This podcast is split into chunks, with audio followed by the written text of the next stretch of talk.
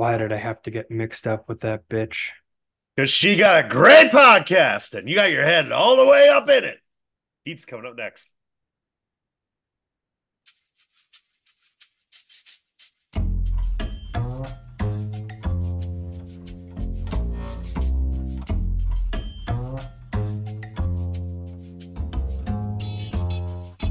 Haven't Seen It with Tim Sistico and Tommy Tevene.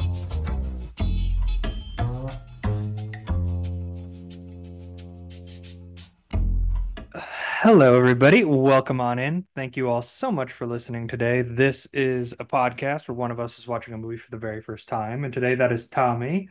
And during our theme song there, I just stared at Tommy because he just told me, he was like, I got the opening figured out. And I was like, because I know it's some dumb podcast pun. Yeah. Uh, and I don't know whether to be impressed or the most agitated human alive. And I'm, I'm, how, how, how's my Pacino? Is my Pacino good enough for you? it, it was better than I could have ever thought it would be. If we're going to be completely true. Was it good? No. But was it better yeah. than I thought it was going to be? Yeah, probably. Yeah. You gotta go. You go high up on the uh, ass podcast part. So Heat, uh, Tommy, would you like to explain your relationship to the movie Heat along with myself? Because I think there's a little bit of a story there. Yeah. Um. So you know, as we do in our friend's basement, we did uh, movie night there, and we picked Heat, and we're all like, "Fuck yeah! I've never seen Heat before." It's probably what, like two or three years ago at this point, something, something like that, something like that. And anyways, uh, we're in the basement, and um, we put them on the movie around like ten o'clock at night. It's a long ass fucking movie, in my defense. Um, you know, good movie, but it's ten o'clock at night, and you put on a three-hour movie. I fucking passed out, and there's one scene during this movie, you know, during the shootout, the climactic shootout, yeah, where there, there's a major climax in this movie when you yeah. have surround sound audio on, and when you're like snoring over like A R fifteen rifle shots that are like piercing. Uh, because yeah. I mean, one of the things in this movie, the sound design is just incredible. Um, mm-hmm. And it's just a movie of rise and fall, rising and falling tension. Like mm-hmm. that tension just exists throughout the whole movie, even within that first like fifteen minutes of, especially when it's your first watch and you're like, I'm not sure exactly who these characters are. Mm-hmm. Um, but we will talk about it more. I think we'll have a shortened version of movies you saw recently.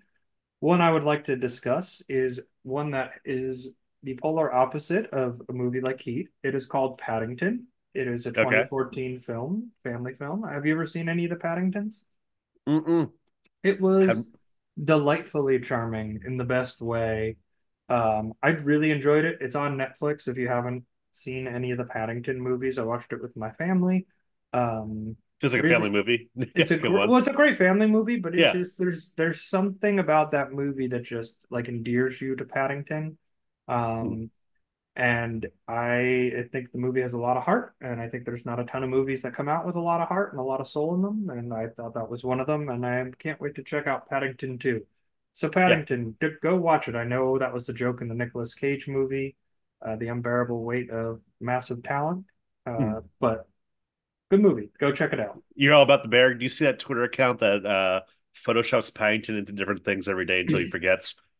Yeah, I, I think I saw that. I don't, I don't, you, I, you don't religiously like the tweets like I do for that. no, no, I, I, I don't run the social media account, Tommy. That's your job.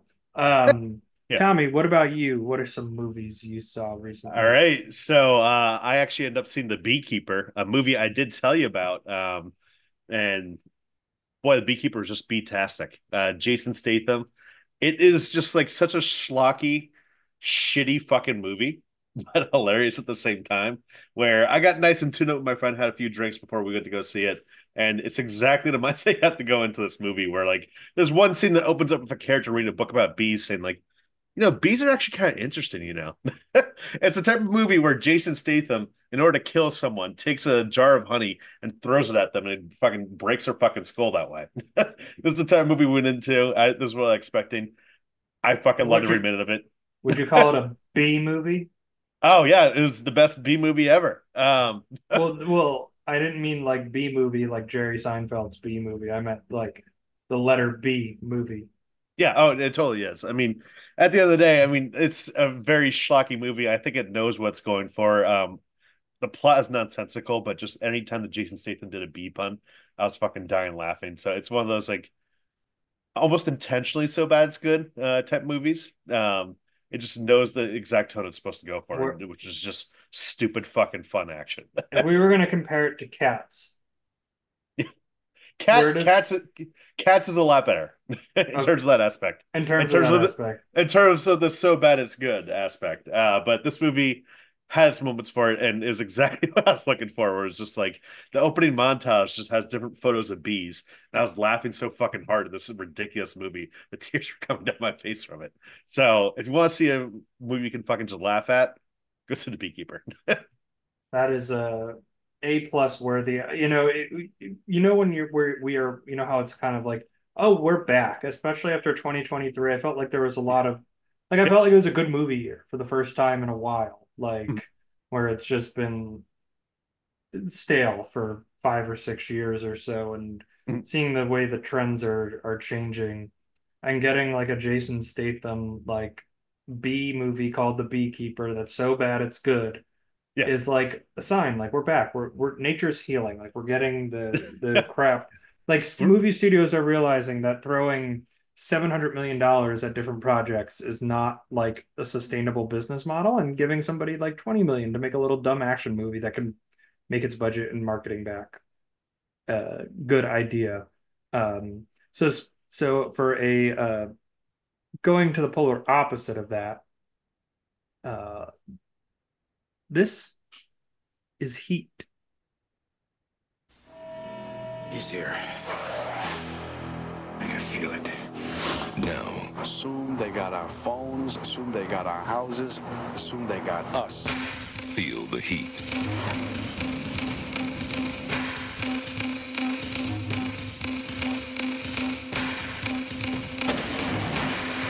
Al Pacino, Robert De Niro, Val Kilmer.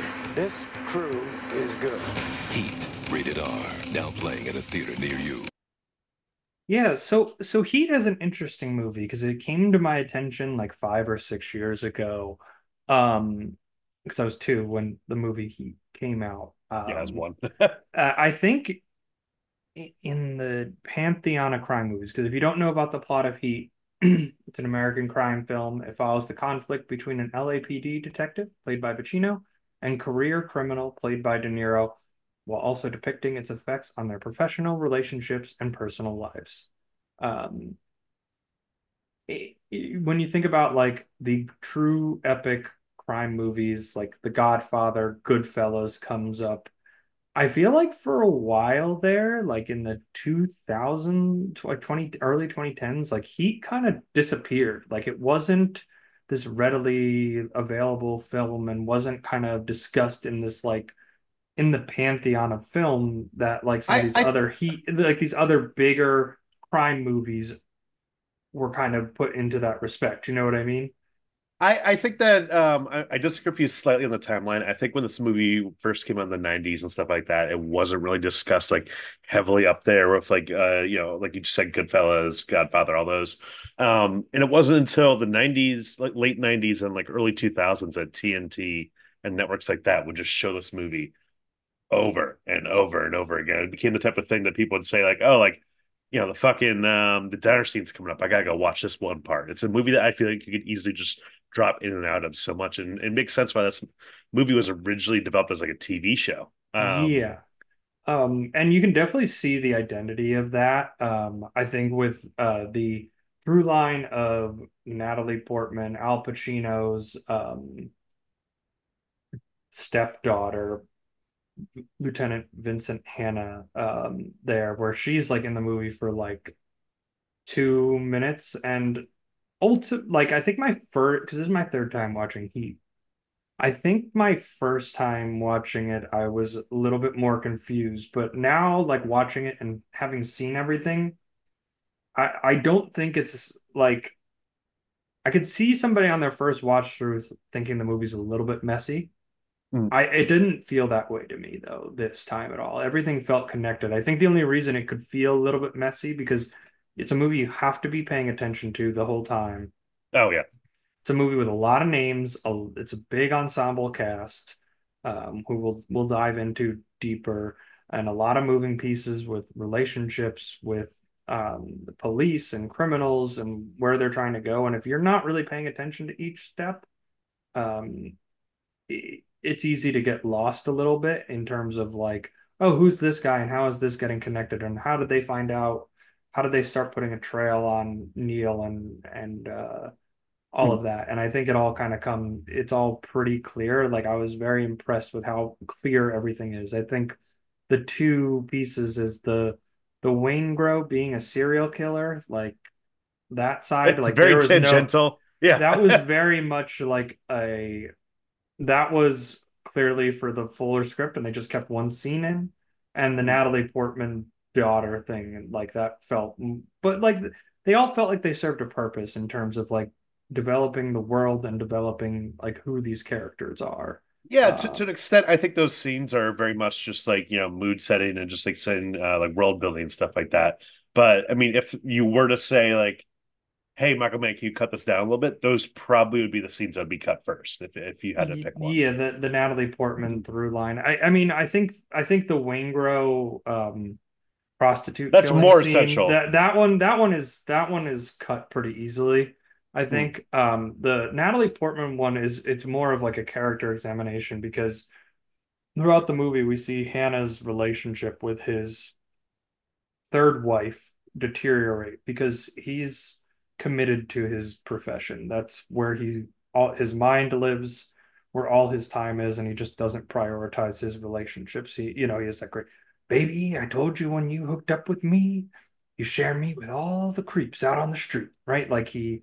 He has those lines. We watched Married that to a Job. And, you know, now it's kind of referenced that Natalie Portman's daughter's going, th- or Natalie Portman uh, is going through a rough time, the, the daughter, mm-hmm. Natalie. Um, and she uh, she attempts to take her own life in, in his bathtub after the mom and after Hannah and his wife separate. Um, and he's sitting there in the hospital comforting his, you know, soon to be ex-wife. Um, and then he gets the page that Neil showed up to kill Waingro at the at the hotel. The last thing he had to do uh, before he clears town uh, for good. And you know, she, you know, it it it showed like who the character truly is. Like he even tried to stay there in that moment, but his, you know, his wife's like, go, you, you got to go. Like your your mind's not here, you know. It, and it just it was more for like her. Subplot line was more for the character Hannah than anything else. It was character building. I mean, both the scenes that we were just talking about, even the Vincent Hanna like showed up on the scene of the dead prostitute.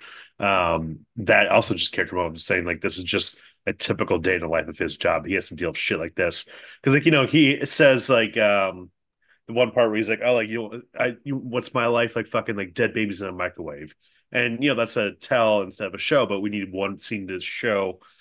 Other than just fucked up bank robberies, here's what this guy's dealing with on a daily messed up basis.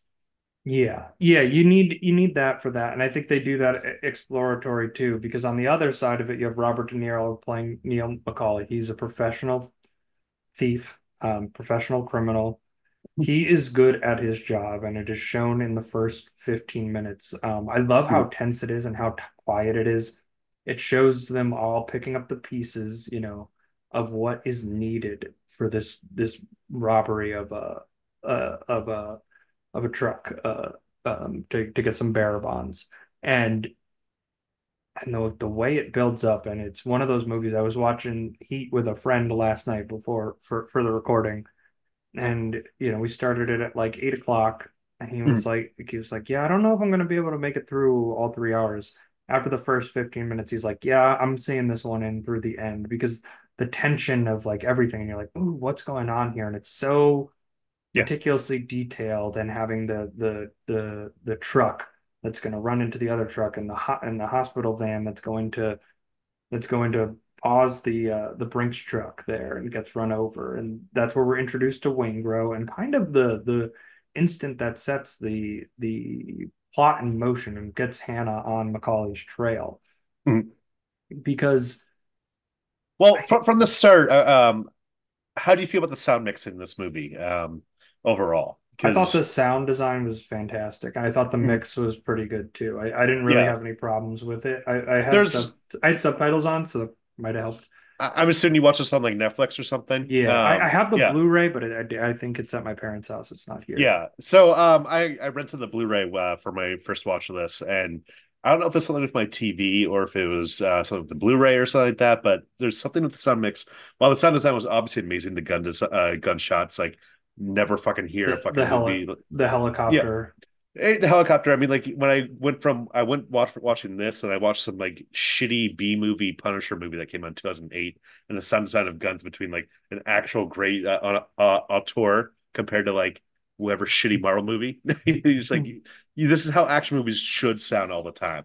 But um, the problem I had with the Blu-ray, it was kind of typical of like you know your typical um, like action movie problem, kind of where the dialogue felt very low at points. I don't know if this is a problem with the Blu-ray or a problem with my T V, but it went from like I always had to turn up the volume way, way, way, way up for the fucking dialogue scenes. The second a gunshot was fired, I was like, I have to turn this way the fuck down. Like, immediately. Yeah. Uh, I mean, I was using my sound bar for, for the movie. I same, I, re- same. I didn't have any. I it, it got a little bit loud during the the gunshots, um, mm-hmm. but it didn't feel like like I, I didn't have a problem with hearing any of the audio, so maybe the Netflix yeah. mix. I, I think there's like a couple releases of the the Heat Blu-ray, um and I wonder if like if you had like the first release of Heat on Blu-ray and like if that one had mixing issues. Uh, yeah, it might, it might be a thing. I mean, I just changed my T V settings to dialogue clarity high up just to fucking hear it. um But it's one of those things, like, I would love to see this movie in a theater. This would be definitely yeah. like a bucket oh. list theater movie. Because yeah. just imagining, like, hearing the gunshots in the loudest fucking environment possible would just be fucking mind, it'd be mind-blowing. It'd be great. yeah, and I, I mean, I to say I have not looked to see if this has been playing in theaters, I, I think we might have to wait one more year. This is the film's twenty-ninth year of existence, came out in nineteen ninety-five. So mm-hmm. I imagine, and they're starting production on Heat two. So I imagine like a re-release of, of Heat would be, you know, an easy million so, or two to, to clear right there. So what's your temperature right now in Heat two? Um, are you excited? Or are you just like, eh? Wait and see. I mean, yeah. I feel like Mann might be past his prime. Um, and you're but, the one that saw Ferrari out of the two of us. I haven't. Yeah, no, I saw Ferrari. Like, he's still a good filmmaker, but I, I don't, I mean, it's not going to touch Heat one. Um And I, I think part of that is, like, you have a really I- iconic... This movie is, like, a movie of scenes. I know this is, like, for the, the rewatchables, which is arguably the biggest movie podcast. This is, like, their pantheon. They've like, covered, they, like, three times They've now. covered it, like, the, yeah, they've done, like, uh, reheat and a three-heat uh, on Heat because it's such a rewatchable movie. And mm. in part of that is the, as you alluded to, it being on T N T...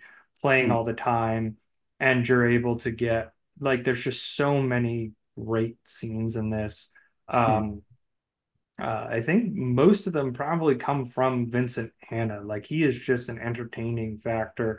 I know that Pacino played him like he was a, a, a cop that was doing a lot of cocaine, even though that's it never, shows it shows it was never, you know, you, you almost feel You almost feel like Pacino himself, like in between takes, Michael Mann's like, "All right, here, just do another bump right now." Yeah, it, you, you feel that. You feel man- that energy. You feel that manic energy, like um, when he goes to his contact um, at the scrapyard, and he's like, "Why are you trying to waste my motherfucking time?" Uh, you know, and it's all these it's... just like great tense scenes in terms of trying to find out this information, uh, like. It's you kind know. of funny though, thinking of Al Pacino though. Like, when did his descent really start? Of like him like going off the rails? Because this is, I feel like, him slightly showing the cracks of him almost becoming over the top parody. He toes the line very well in this movie, but like, I feel like after this, he just breaks where he just becomes like, oh, people love me in Heat, then I can do this. I, I feel like Son of the Woman maybe it was the start of this, because when we watch like Godfather one and two, he's, he's not so allowed. Re- he's so he's reserved. so reserved. Yeah, he's yeah. so reserved. And I mean, it and, shows his range as an actor there, too.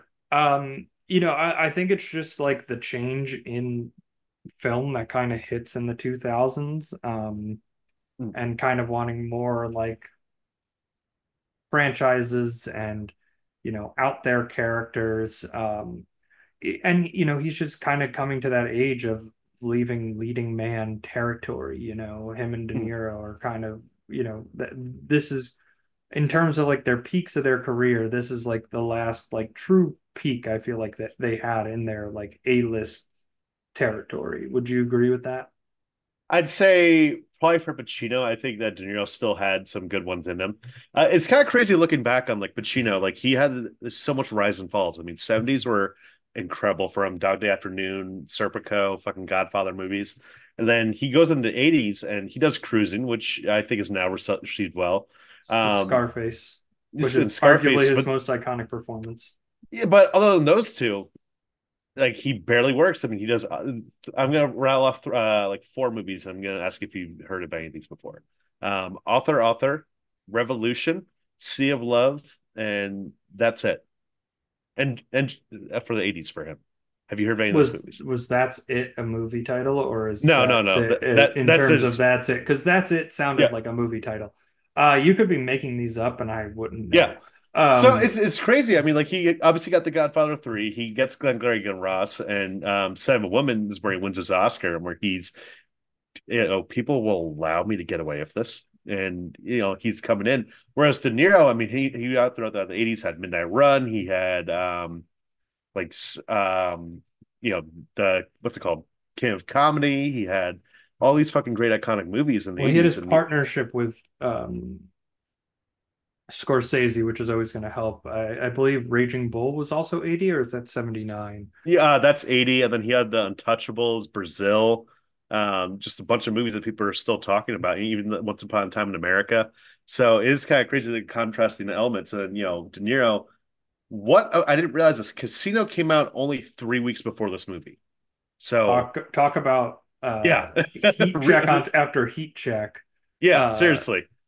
In terms of in terms of those like in terms of crime movies, there, um, yeah, and you know to kind of go back to what I was saying in the beginning, it all starts off because this is supposed to be a standard hit, get the bearer bonds and and leave. Mm-hmm. Then we're gonna fence them.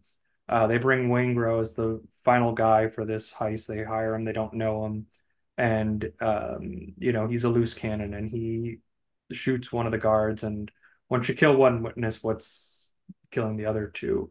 Because it went from a robbery to a homicide, and that's when Hanna gets brought, brought in, when it gets into the major crime unit. And that's what kind of starts this cat and mouse chase of Hanna versus uh Neil McCauley.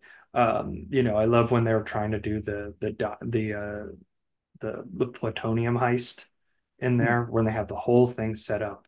And one of the guards in the truck just decides to sit down, and Neil hears it, wraps up the whole thing, because they're not going to bust them. They're not going to bust them for a B and E. Like, is it, you know, what is that? Six months? Like, we're going to do that. And it that movie, that scene is so tense. Like, you're just sitting there, like, oh, okay, oh, he like they have them dead to rights in this moment, and they do not know it. And how I, I think it's are they going to get away from this? Michael Mann's just so good, just like utilizing the quietness. So when we get to the latter scenes, it really just pops even more. Yes. It's just like it's a, it's like almost like um, like a little uh, cooking popcorn over the stove. You're just waiting for it to pop over and over and over again. It's just the uh, pressure uh, cooker. Cooker. Yeah, there's a it's a great pre- it's a great pressure cooker movie. How that tension rises and falls, and I think it's assisted by the the score as well. Um, that that like. synth it's like it's like almost mm-hmm. post eighties synth in there, like it's very nineties feeling. Um it, it truly like has an L A feel to it as well, like just just like great driving music almost. And it, like I feel like that's when the score like hits the hardest. Um yeah like when Even... the the helicopter chase over Neil, um like that's the sound as Hanna goes to the ground, then drives up, pulls them up and asks them for a cup of coffee, and brings them to the diner scene, which is mm-hmm. the first time we have De Niro and Pacino, you know, together in a scene, in a movie together. And it makes so much sense why this is obviously the marketing of the movie was just like two legends finally coming up together. Because it's insane. We should have had an earlier project between the two of them. And it's wild that, I mean, Godfather two, they're in the same movie, but obviously they didn't share any scenes. Um, we should have had like a bunch of string of hits, but I mean, at this point, um that diner scene, I know it's coming. It was like one of those things I knew going in. Still hit really well. It was incredible.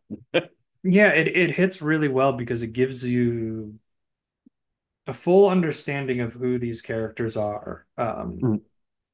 And that they're probably more similar than they are different. Um, mm. You know, I, I wouldn't call any of these characters like good people. Like Hanna is more of a a good guy, if you will, but he's obsessive to the point of ruining his relationships um, and his whole personal life. Like he just kind of exists in this world. Um, mm. And, and, you know, kind of, and definitely a cop that works outside of the rules, like kind of following in line with Training Day and Alonzo, um, mm. you know, probably a little more lawful than, than Alonzo is, but, you know, he's willing to work with lower level criminals to get for information, like let them continue their operations, but you got to give me the information that I need there. Mm.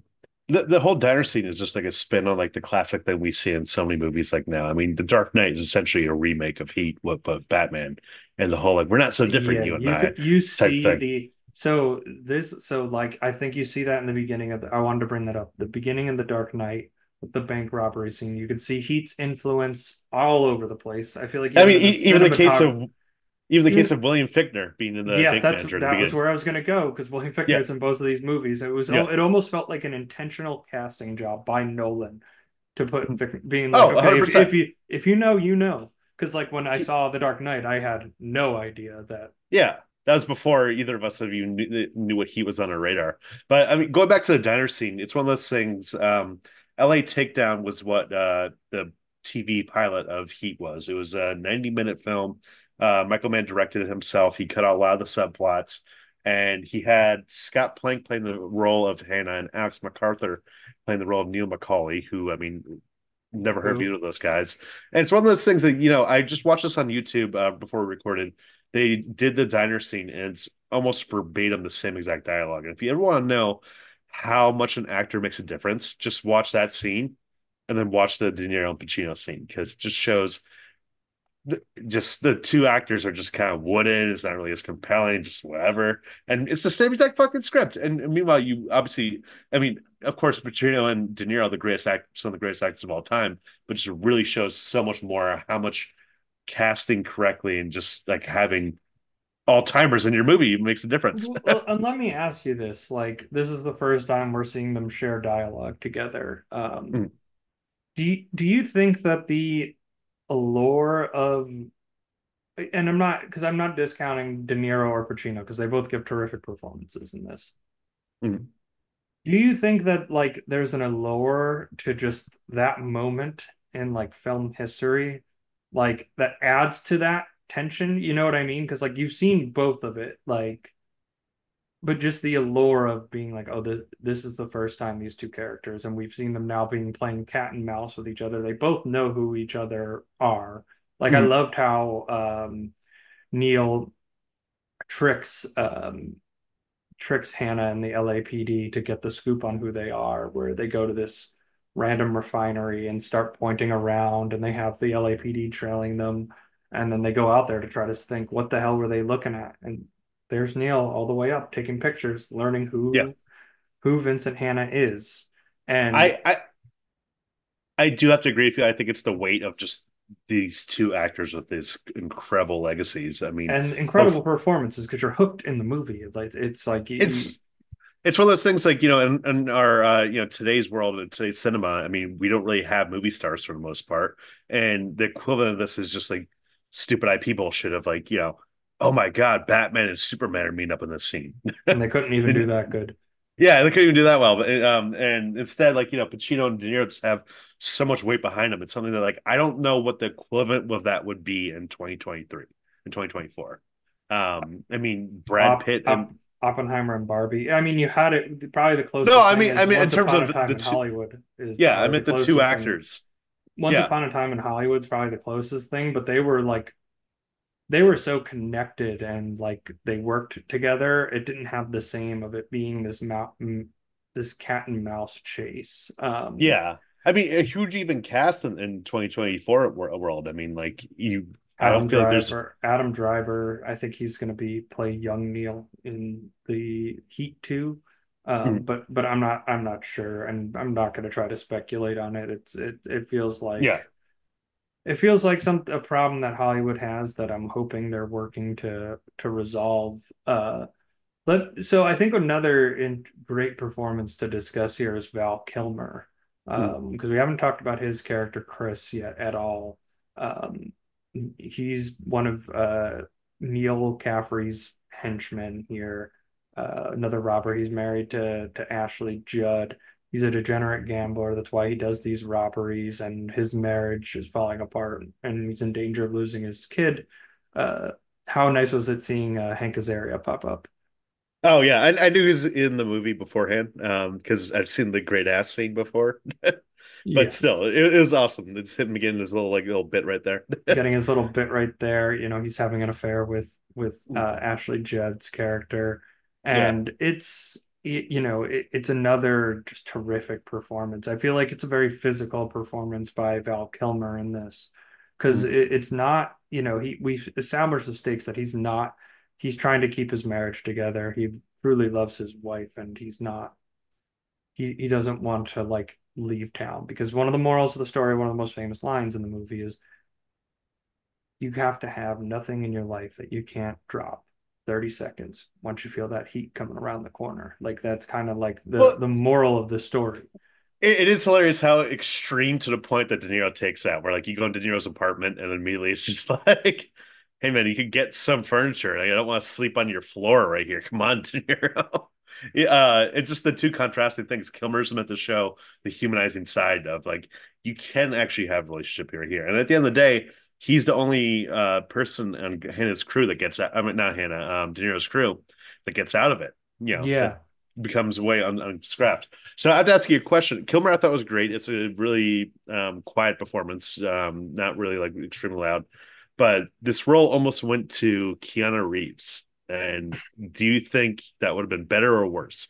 Because I think that this is a di- not a dialogue heavy performance, which makes me think that Keanu could have done a great job too.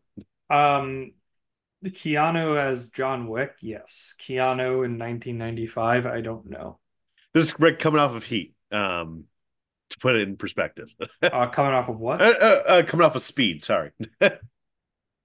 yeah, I just I think in. I think it would be a hard shift for a nineties audience coming from Speed, where he plays the hero of all heroes. Well, to be fair, Val Kilmer was Batman like a few months before this. yeah, but that's not one of the. That's not one of the. It's not. It was the, the. Not one of the. It was. It, it was one of the biggest, highest-grossing movies in ninety-five. That was fresh in people's heads. You can't okay. deny that. What? What? what Whatever. No, like, I, I, I, I can't. I can't picture anybody but Val Kilmer in this role. Um, mm. It's just the physicality of him holding the weapons. I believe that there's at least a legendary story that the L A P D shows video clip of Val Kilmer reloading his assault weapon. Um, it's not. Tra- it's not even just. It's as Marine tra- recruits. It's yeah. It's as training, being like, this is how effectively you want to do this. Like, this is how good this is, and they're showing. Val Kilmer, like that, it's, you know, that's insane. Like there's just that real physicality to the role. Um, the realness in general, this movie is insane because like this is a movie that has been cited so often, uh, where people will commit a robbery and they'll be like, "Yeah, I watched Heat and I thought like, oh, I could do that." Um, there's like a famous L A uh, one in like ninety-eight where like you know the two robbers died and they found Heat in the apartment and it's like, oh, they must have been huge Heat fans. And you can see this movie doesn't have like a fantastical element. It's really grounded. It's really this... grounded. And it, I think it's even from the, the beginning when Pacino first gets to their crime scene, that first crime scene from the first fifteen minutes. And he goes, these guys are good. Like, like, like he's established, like these guys are professionals. Like these guys know what they're doing. Mm. They were out within three minutes because they know that's our response time to a two one one call. Like, like they had everything prepared to such a way that it, it's like it almost can't be replicated. And like I, I don't think there's ever, not that to my knowledge, ever been like a criminal criminal syndicate that's as efficient as the one I've that's in Heat. Yeah. Uh, it's probably like the well, most the, the, unrealistic part of the movie. Like, you say that, but this is based on a true story. I mean, like granted, you know, who knows based, how it's true. Well, it's apparently based on the story of Neil McCauley, uh, who. um, was tracked down by Detective Chuck Edmondson in sixty-four, and he's like committed all these crimes, the man in the diner and everything like that. Um, and Chuck Edmondson ended up working with Michael Mann, producing some shows like Crime Story, um, which is insane. But I mean, it's one of those things that, like, I feel like in this modern day era, we don't really have a huge crime syndicate thing. But uh, the locations in this movie, this movie doesn't use a single soundstage, which is insane to think about. Um, it's all shot on location. Apparently, Michael Mann told his location scout, I want you to find places of L A that haven't been used before in film. And it's just wild to show how much of L A this opens up. We're just like, wait, what? Like, there's yeah. train tracks in L A? Like, what? I didn't realize that. Yeah, it, it really feels like you're you got a full tour of the city of Los Angeles, which is very hmm. cool. And like all the seedy parts, right? Because if you go visit Los Angeles, you're going to go to the highlights. You're going to go to the nice areas. You're going to go to Beverly Hills. You're going to go to to Malibu. You name you name the Santa Monica Pier. Like, none of that's in this movie. Like, it's all like where these people would live, where they're going to be. Um, and I know the big one, the the big scene, um, you know, the, the climax of this film revolves around a, a bank heist. Um, they're going to rob around eleven or twelve million dollars from a bank in broad daylight. Um, and they have uh, Danny Trejo's character called Gilbert Trejo, which is convenient because ju- I don't think they've ever said the name Gilbert in the movie. They just say Trejo. They just Trejo. say... They just call him Trejo in, in the in the in the movie, uh, where, you know, he's like, "Damn, I have the heat around me. I can't come to the robbery." Uh, and then he, you know, it turns out he flipped because uh, Waingro and Van Sant. So Van Sant's the guy they stole the bearer bonds from at the beginning of the movie, using Waingro to get back at Neil Neil McCauley, and. Like, the way it's all interconnected, um, that kind of revolves around the, this heist there, um, and bring, you know, it's so tense when they're walking in there with, uh, you know, Tom Sizemore's Michael Chirito. Um, you know, you really feel like their ruthlessness, um, and their savvy and their efficiency as well. And they basically almost get away, but the police show up right in time, and basically a war breaks down in the middle of the streets in Los Angeles. It is some of the most intense gunfire you will ever see in a movie. And I think, like, I from what I've heard, when they're filming it, because they're filming it on the streets in Los Angeles, the surrounding neighborhoods thought like there was a massive shooting going on because I'm sure. like, 'cause the sound was so insane. They were not aware okay. that a Michael Mann movie was being shot. Yeah. Be freaking the fuck out. I mean, apparently Michael Mann, the way he got the sound was he just put like microphones right near the guns, like as the um like bullets were getting fired to make it sound like that. And it is insane. I mean, I was t- complaining a little bit earlier about how I had to turn on the T V because of how loud the gunfire was, but it still was fucking awesome. And if I didn't care about my neighbors, I would have just been like, full blast, fuck it, just blast it. It yeah. sounded incredible. It is amazing. Yeah, and, and it's it's very impactful. And because I, I think this movie, one of the things it does is because you're given more of the perspective of the criminals than you are of the cops. Like, you only follow Hanna, but you kind of, you follow McCauley, you follow Val Kilmer, um, You, you get a sense of who these guys are, and you're kind of pulling for them because of their efficiency, and they don't seem like too bad of guys, right? Um, well, at the, at the end of the movie, at the end of the movie, when uh, Pacino's chasing out De Niro, who are you rooting for in that moment? Oh, it's tough. Yeah, it, yeah. It's you're almost rooting for like the scene in Inglourious ba- Bastards with Shoshana and the uh, the, the the the private.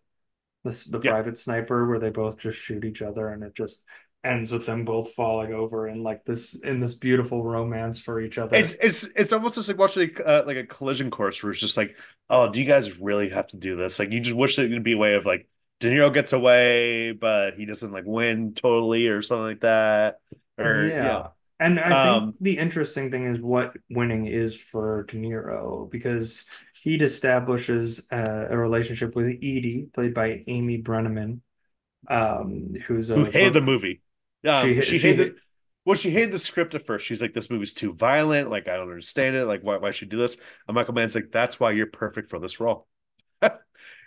It's a great little subversion right there. Yeah, I, I can see that, because that's the interesting thing. Like, she kind of falls head over heels for for Neil, and and I think part of her character is this, is bringing the stakes into, you know, like putting some kind of stakes for Neil, because him just like getting away and going to New Zealand, like not really like stakes for the character. Um, mm-hmm. And putting like something in the way that's going to question like this life code of, you can't have anything in your life that you can't ditch thirty seconds flat. Um, and him going out to dinner with like his crew and seeing them all have their wives and, and kids and being like, damn, like, you know, I, I don't want to be alone my whole life um, mm. there. And then the, the good conflict and, and twist of it is when she, you know, he goes, okay, it's, we have to go in twenty-four hours. And she's like, that stuff on the news, was that you? um and like like her running away there. Um, well, I I do I do love just the moment of like where I I I've obviously never seen this movie before, and thankfully I didn't get the editing spoiled to me, where I see him looking out and he knows that like the cops are right there, the heat is literally right on the corner. And so like he said throughout the whole movie, you have to be able to leave anything behind in your life in thirty seconds or less. And then he looks at her, she's looking at him just like, come on, yeah. Are you coming back? I mean, like, it, it, it's just insane. Like, you know, you figure out this guy has never had a girl really hit on him before, even though De Niro is looking fine as hell in this movie. He just, like, just has no emotional attachments whatsoever. He's just, like, done.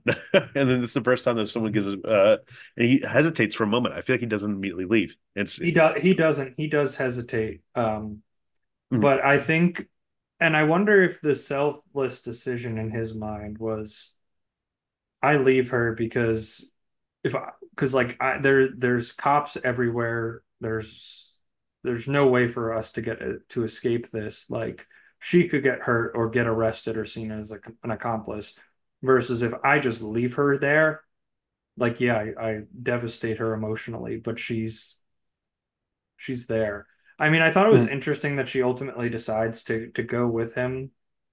She's like, like some meat craft designer. Like, you wouldn't expect that at all. You think, yeah, like, it, it felt like, I feel like not uh, like you kind of have to ease your your significant other into the fact that you're a criminal. Yeah. Not like having her find out when the largest attempted bank robbery fails like instantly and is national news. Like, I I, I feel like you you know, that's a hard way to break the the lady in into what's going on in your life. Yeah. Like what you actually do for a living. Uh, I, I feel like that's um, that's tricky. It's it's a tough conversation. Like, hey, you know how I was telling you? Uh, what what, what do you lie to her? And he was like, oh, uh, he sells uh, stuff. Sell, he sells metals. Yeah, he's like, oh, actually, I'm a fucking bank robber. And so, and some of those movies that, you know, like lesser movies of this have like a similar character, and oftentimes it doesn't work. It just drags down the movie. And it's just like, oh, come, let's get past this scene. This is yeah, whole entire part's awful. Yeah, and Heat, that's not the case. No, and it, I think I think part of that is because once the heat is fully on, you would think he would be wise enough to just leave her. Like, like there's mm-hmm. no time to get her back. Like, you feel the heat thirty seconds, so you're kind of like he he's kind of breaking his code. But once he sees Hanna and he realizes the heat is right around the corner, like literally right there. Yeah, Sandra Bullock's right around the corner.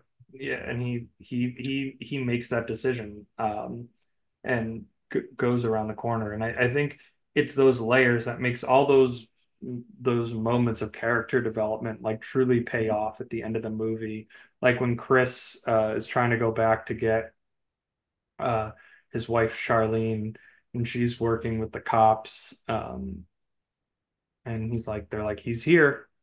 Um, and she goes out and kind of gives him that look. And it was so, it was like perfect from Ashley Judd. And just like the little, like, yeah, the little hand thing. Like, and you can just see in her face, like, even though she's been having an affair with him, like realizing that, like, even with all this heat, all this pressure on him, he's, he's still committed to, to her and to the family. Um, like just kind of seeing that, that break there. Um, which is so so powerful, um, mm. and yeah, I, I think that like this movie is is truly like a masterfully classed movie. You know, and you know we've covered good amount of crime movies on here. Uh, I think in terms of mo- movies that are considered like the highest of the highs, The Godfathers, Casino, and Heat, I would say, are them. Goodfellas, we have not covered because we have not met somebody yet that has not seen Goodfellas. That we'll, we, we'll get there. We could, we'll get we, there. We'd want to have on the podcast. But We've, we've um, both seen that years before. A lot of times. Um, yeah. So, Tommy, where does Heat compare to other first-time crime movies for you? Um, I think this might be towards the top. Um, I need... So I, I think that this is uh, in some ways a little more entertaining. This is more of like a popcorn thriller where it's like, you know, Godfather and Casino are more drama epics. I'm more focused on just like the drama aspect of this. But this is an so, epic too. Like this, I wouldn't call this like your typical popcorn flick. No, no. But um, I think that this has more elements of that in it. So this makes for a more entertaining watch. I feel like of the four movies, Godfather one, two, Heat, and um Casino. Casino, this is the one I'd go back to the most. I mean, obviously this is like what we were talking about earlier. This is uh, insane rewatchable, and I can see it from the jump. I mean, you know, uh I watched this movie on Saturday. I rented it with my buddies. Uh we were uh had a couple drinks in us, and I managed to pass out again um because it was nine o'clock oh at night at that point. God, Tom.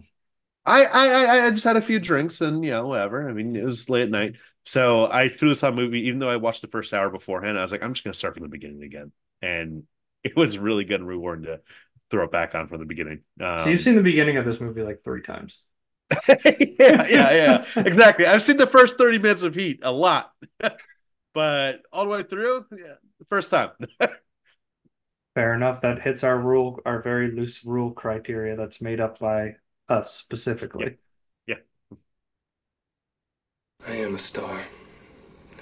I'm a star, I'm a star, I'm a star. I am a big, bright, shining star.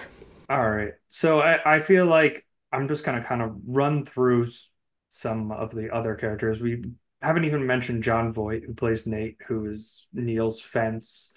Um, mm-hmm. Diane Vernara's Justine Hanna, uh, Vincent Hanna's wife. Um, You know, we haven't even talked about um, Tom Noonan, who's playing Kelso, Kevin Gage as Waingro, William mm-hmm. Fichtner, we barely touched on as Van Zandt. We have Danny Trejo in this. Henry Rollins is in this. Jeremy Piven has like a one-scene mini heat check as a doctor before he had hair plugs. So it's always it's always nice to remember yeah. that Jeremy Piven was bald at some point. Yeah. But the this is a all-star, A-plus cast. And I feel like there's so many terrific performances in this. This is one of the harder ones we have to go, who's the true star of this movie? Whose performance? And I think for the first time ever, I'm going to give it to both. I'm going to give it to Pacino and De Niro because yeah, it, it, they're, they're yin and yang in this. You need the harmony of both of them for this well, movie to work it's so what... well. It's one of the things of just like De Niro, his, I mean, obviously the performances are very different. Uh, Pacino's going fucking balls out, like fucking just crazy, way too uh, bonkers to a point that's almost over the top, but like just right there. And De Niro's given a quiet, reserved performance. And you can see it just in the diner scene of how they contrast each other. Just looking at De Niro's reactions to um, what Pacino says is just insane. I mean, like when Pacino says, like, you know, I won't hesitate to kill you if it's between uh, you or like what's the point, like uh, making a cop, um, making a cop, uh, wife's a widow, yeah, something yeah, like that. yeah. And just uh, you see De Niro just take that in for a moment, process it, and then he says, like, well, the inverse is I'll do the fucking same to you, and just that little quiet moment of like five to ten seconds right there, or how much it was, is I think one of the best performances I've seen in terms of just quiet understanding, listening. I've seen the movie in, in a while. Yeah, and, and you know, the star, this is a star power movie, um, and mm-hmm. kind of why I want to give it to both of them, because I, I think it's the, the there's an allure to this, because like you, you try to pitch this movie to somebody, hey, here's this three hour crime movie, uh, three three hours, you out of your mind? And you go, okay, but it's got De Niro and Pacino first time. It's a cop and robber, cat and mouse chasing. People go, oh, yeah, okay, I, like I'll, I'll check it out. you I'll saw least, me. I'll, I'll at least start it, you know, and then you see the first fifteen minutes and you go, oh, I'm in. Okay, okay, I'm in. Uh, yeah, like uh, okay, yeah, well, I'm I'm here for this. Um, so Tommy, wh- where do you land on who the star of the the the movie is? I think that Pacino gives the more memorable memorable performance. Um, that's by I mean, design. That's by yeah. That's character. by design, and that's by character. I mean, like, um, but I think that I just have to go with De Niro in general because I think that he just brings such a quiet intensity that's insane that it captivates you in a crazy way. Um, so I'm going De Niro. Yeah. Whereas I, I I like Pacino, but it, it's. so close to going over the top. I don't think it's as close as you think it is. I think he has some big line deliveries, but I, I don't think it. I think it's pretty reserved in terms of its overacting. Like, I think he's pretty grounded, and I think he has a lot of quiet, reserved moments, like when they, you know, we mentioned the scene with the dead prostitute, and then the the the the dead the grieving mother is there, and just like the way he holds her and hugs her, like just like kind of processing, realizing, like. Like the humanity of what he actually is doing and what's going on there, and not just being, mm. whoa, get this lady out of here. Like, it's none of that. He just gives her a big hug, like tries mm. to calm her down, just like by human touch. Like, I, I think it's a lot more of that. Like, I don't th- like he's not overacting in the diner scene. Like, he's very just reserved. I would say they're both very reserved because they both, they're both, they're playing a game of chess in mm. front of each other right there. That's like the fun I- of it for both of them. I, I think it's in I don't think it's throughout the movie. He's like trying that line, but there are some scenes where it definitely is. Yeah, but those are almost so, like the most iconic parts of the movie.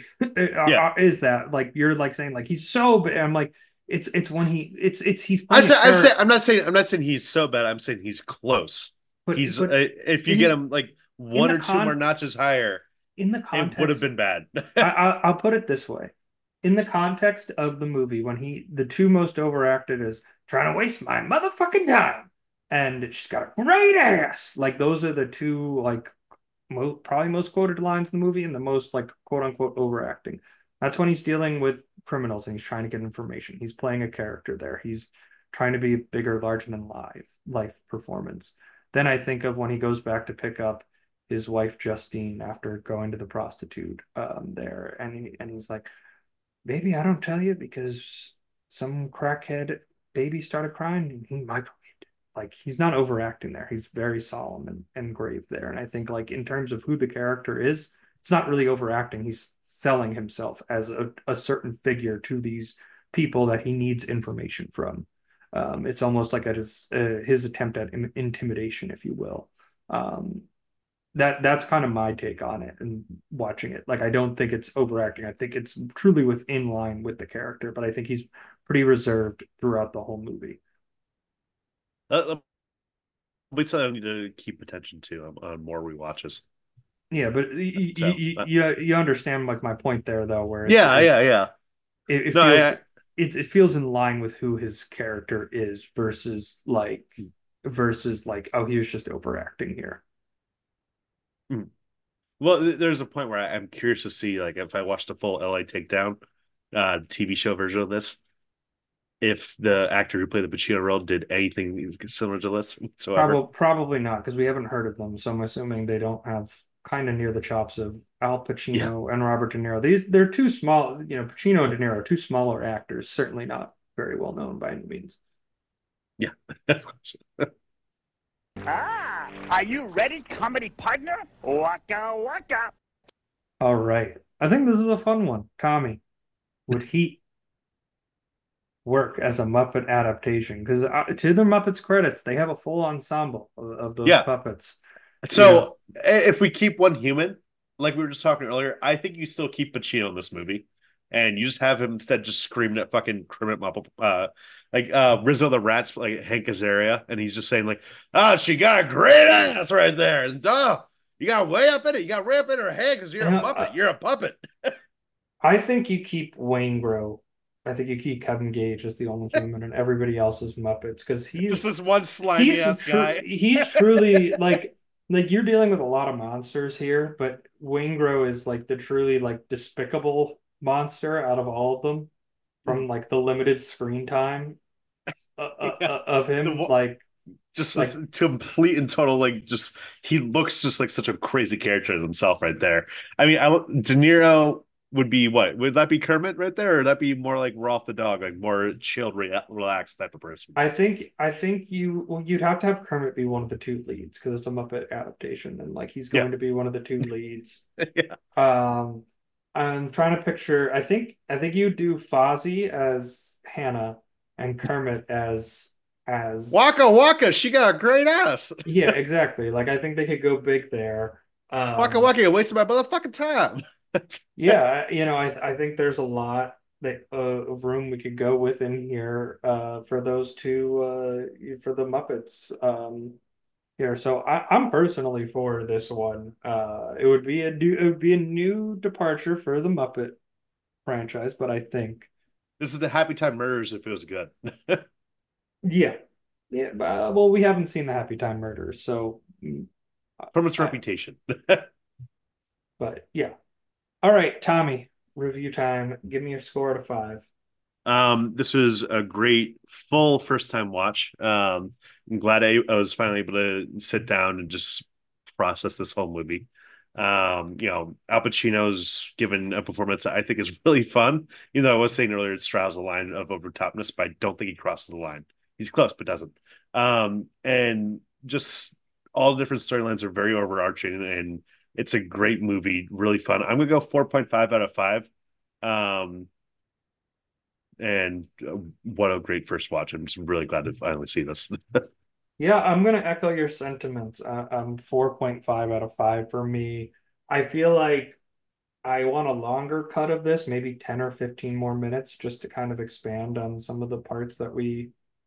that we kind of mentioned felt a little less fleshed out and could have used more more life to it. Even though they all served a purpose in the film, it, it felt like there was just one or two scenes that were missing in this movie that from it being fully complete. And I get it. It's a two hour, fifty minute movie.